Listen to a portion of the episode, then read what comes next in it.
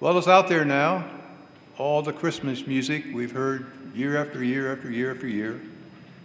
Have yourself a merry little Christmas and endless songs about old fashioned Christmases.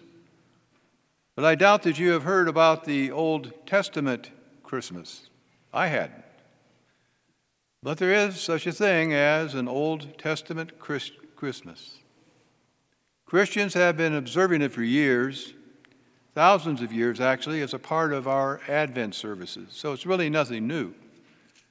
So tonight and in the next couple of weeks, when we meet again, we will focus on the Old Testament Christmas, its links to the New Testament Christmas. Tonight we look at a familiar object that connects the Christmas event from the Old Testament to the New. And as I said earlier before the service, that object is the burning bush. A burning bush, you say. What does a burning bush have to do with Christmas? Well, it is not an ordinary burning bush, for one thing. This is the burning bush that Moses encountered while he was herding sheep for his father in law at Mount Horeb, as we heard the lector read a few moments ago. Mount Horeb, also known as the mountain of God. Let's recall quickly what we know about Moses from what we've heard tonight and how he ended up on Mount Horeb, herding sheep and facing a burning bush. When he was born and raised in his youth, he was raised as a prince of Egypt, but he embraced his Hebrew ancestry. Defending a Hebrew slave who was being assaulted by the Egyptian, he killed that Egyptian and had to flee for his own life. So Moses escaped from Egypt into Midian, and there he met up with the daughters of Jethro, who was a priest.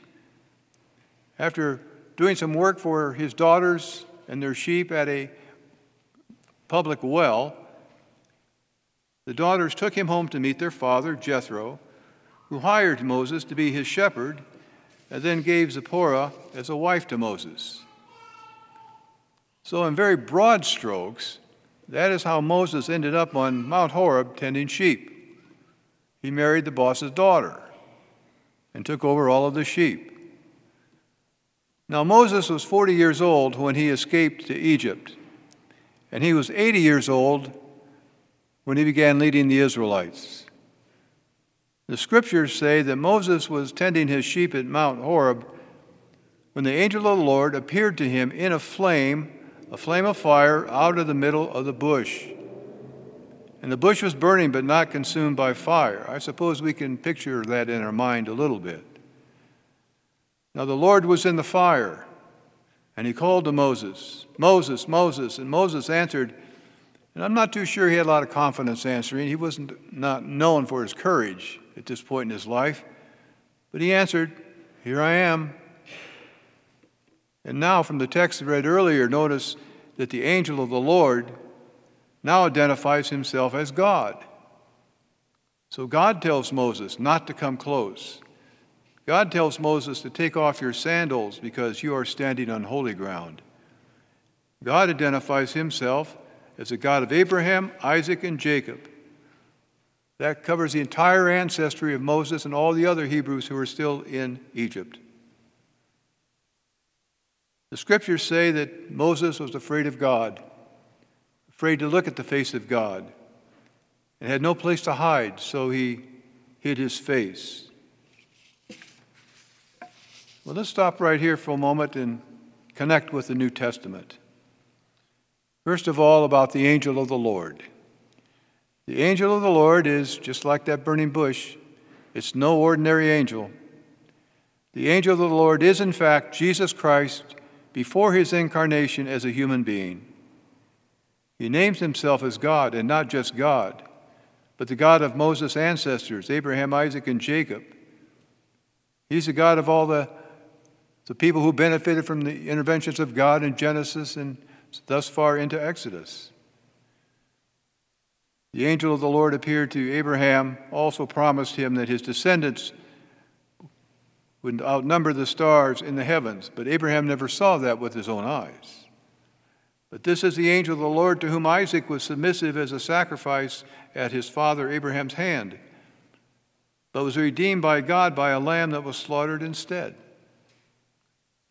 This is the God with whom Jacob wrestled all through the night until the angel of the Lord gave him a new name, Israel, and promised to deliver his family out of Egypt from bondage. And Jacob wasn't even close to Egypt at this point. This is the angel of the Lord who, in the beginning, was the Word, and the Word was made flesh and lived among us. And the apostles beheld his glory, the glory of the only Son from the Father, full of grace and truth. And Moses saw him in a flame of fire, him who would become the light of the world, in the midst of a burning bush, which would become a cross on which he would die to pay for our sin. Now, Moses, when he saw God, he really was in the middle of nowhere. The text would indicate that he was somewhere on the western edge of the wilderness in which his sheep had been grazing and right next to Mount Horeb. That's how the scriptures describe it. But I would describe this location differently. I would say it sounds more like he was between a rock and a hard place. And you know that place. You've been there, and I've been there. We've all been there more than once. It's a tough place to be.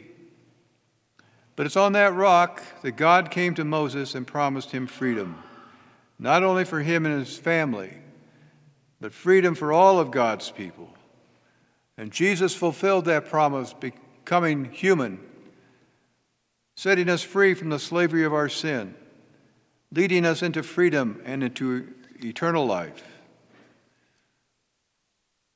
Now, you would think that Moses could have a little bit of forward thinking here. Here's an angel of the Lord who is the triune God speaking to him from a burning bush, authenticating himself as the God of Abraham, Isaac, and Jacob, making these promises to deliver Moses, who has actually benefited from God's deliverance, getting him out of Egypt into Jethro's employment and family even though it was in the middle of nowhere. But Moses, instead of looking forward to this opportunity, puts up reasons not to follow God's plan. I picked up three good ones because I think they're ones we use when God offers us an opportunity to extend his kingdom and set people free from their sin. The first, the first argument that goes up is who's going to believe me? Look at me. Who's going to believe me? I'm nobody special. I don't have great knowledge or authority. Who's going to believe me? Number two, Pharaoh won't let anyone go. Who's kidding us? Pharaoh's not just going to open the door and say, okay, goodbye. It's been nice having you around. And third, which is really the best one of the three, I'm not good at public speaking. But you know, God answers all of those objections with three words. He says, Just tell them, I am sent me. That's all they need to hear. That's all they need to know.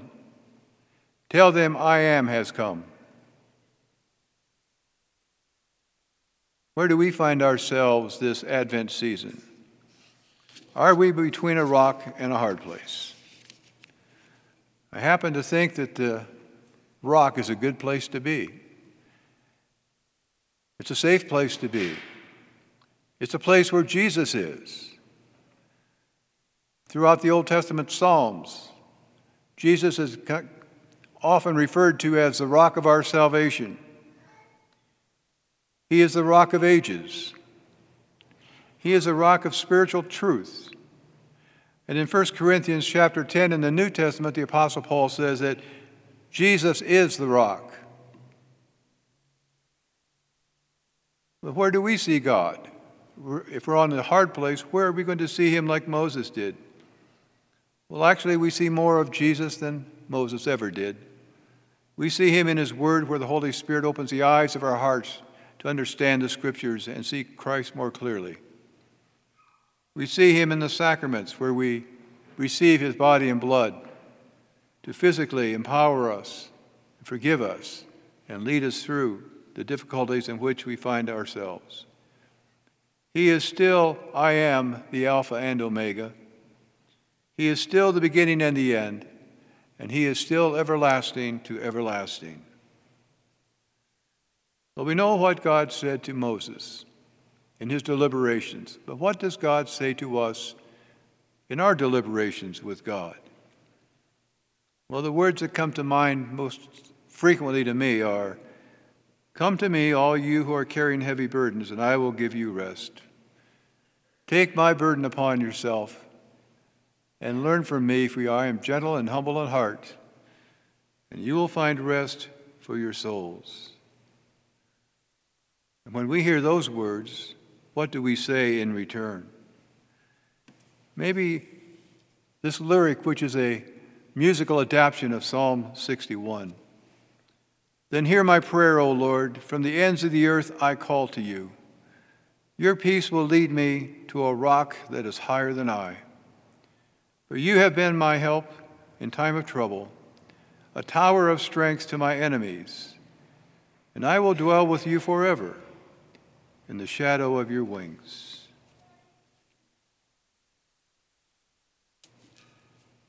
Whatever it is you're discussing with God tonight and through this Advent season, I just leave it to you and the blessing it'll bring to you. In Jesus' name, amen.